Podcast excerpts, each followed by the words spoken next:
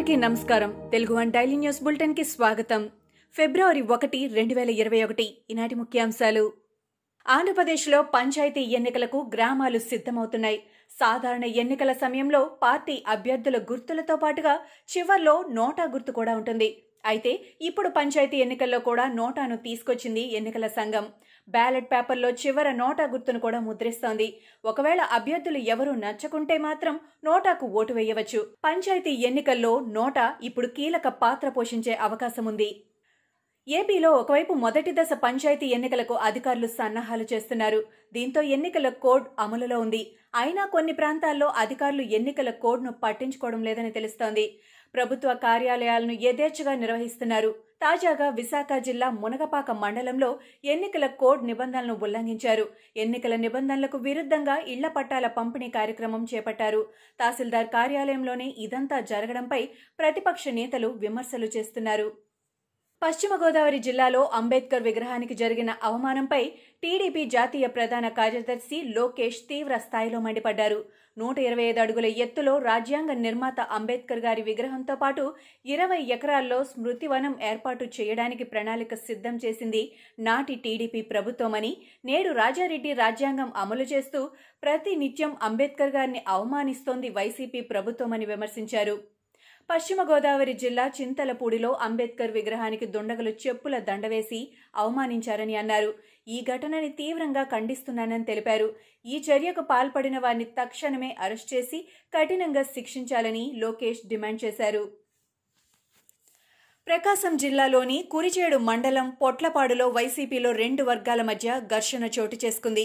రాత్రి యోగయ్య స్వామి తిరణాలకి ఎమ్మెల్యే మద్దిశెట్టి వేణుగోపాల్ వచ్చారు.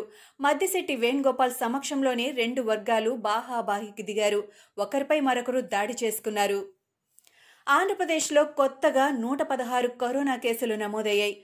కరోనా కారణంగా గడిచిన ఇరవై నాలుగు గంటల్లో ఏపీలో మరణాలు సంభవించలేదు. ఏపీలో ప్రస్తుతం పన్నెండు వందల డెబ్బై ఎనిమిది కేసులు యాక్టివ్గా ఉన్నాయి. తెలంగాణలో గత ఇరవై నాలుగు గంటల్లో కొత్తగా నూట అరవై మూడు కరోనా కేసులు నమోదయ్యాయి. గత ఇరవై నాలుగు గంటల్లో కరోనాతో ఒకరు ప్రాణాలు కోల్పోగా అదే సమయంలో రెండు వందల డెబ్బై ఆరు మంది కోలుకున్నారు.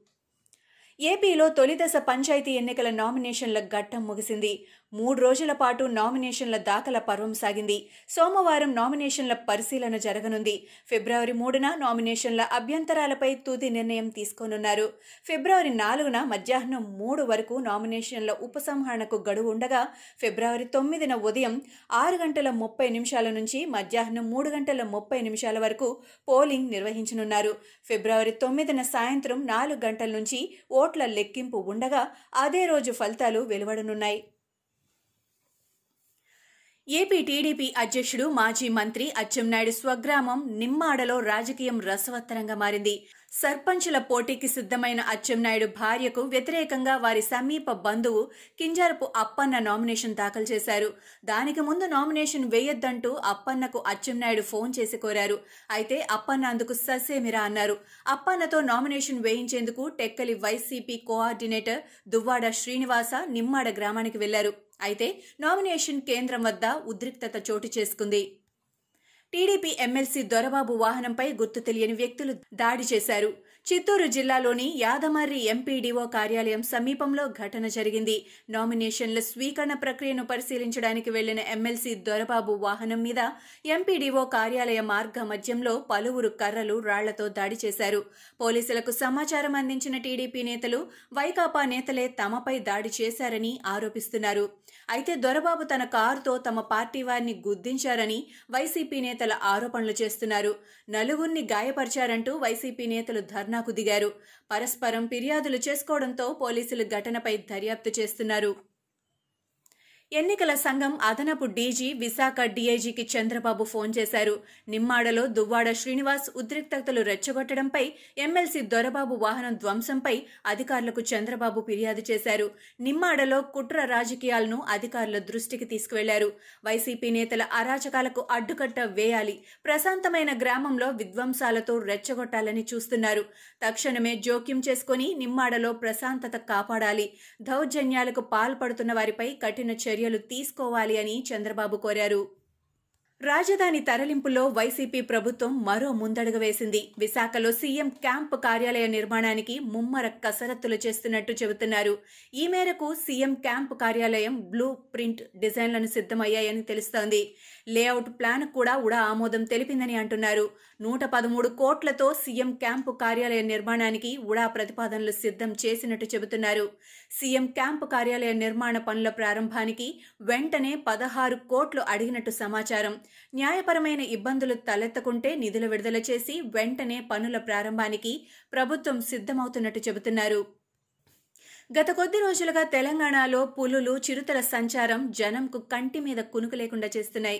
అయితే ఇప్పుడు ఈ చిరుత పులులు ఏపీని వణికిస్తున్నాయి. తాజాగా తిరుపతి అగ్రికల్చరల్ కాలేజీలో పులి సంచారం కలకలం రేపింది. పులి రెండు పిల్లలు సంచరిస్తున్నట్టు ఆనవాళ్ళు బయటపడ్డాయి. దీంతో ఫారెస్ట్ అధికారులకు సమాచారం ఇచ్చారు స్థానికులు. పులి సంచారంతో స్థానికులు భయాందోళనకు గురవుతున్నారు. ఎప్పుడు ఎక్కడ ఎటువైపు నుంచి వచ్చి అటాక్ చేస్తాయో అనే భయాందోళన వ్యక్తం చేస్తున్నారు స్థానికులు. భారత్లోని Serum Institute of India Oxford AstraZeneca vaccine కోవిషీల్డ్ను తయారు చేస్తోంది. కాగా సీరం సంస్థ అనుబంధ విభాగం group Exim director PC Nambiar మాట్లాడుతూ వచ్చే అక్టోబరు నాటికి చిన్నపిల్లలకు వేసే కరోనా వ్యాక్సిన్ అందుబాటులోకి తెస్తామని వెల్లడించారు. ఈ వ్యాక్సిన్ తొలి డోసును చిన్నారులు పుట్టిన తొలి నెలలోనే ఇవ్వాల్సి ఉంటుందని నంబియార్ తెలిపారు.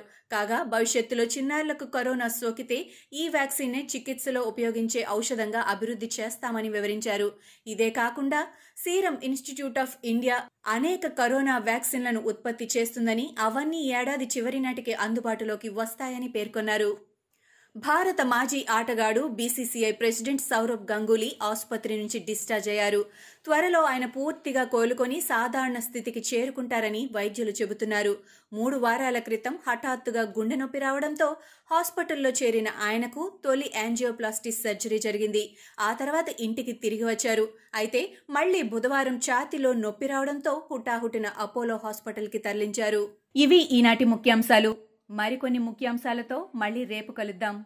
ఈ షోని క్రమం తప్పకుండా వినాలనుకుంటే మీరు ఈ షో వింటున్న ప్లాట్ఫామ్లో కానీ లేదా Google podcast Apple podcast Gaana మరియు ఏ ఇతర పాడ్కాస్ట్ యాప్లోనైనా సెర్చ్ చేసి సబ్స్క్రైబ్ అవ్వండి.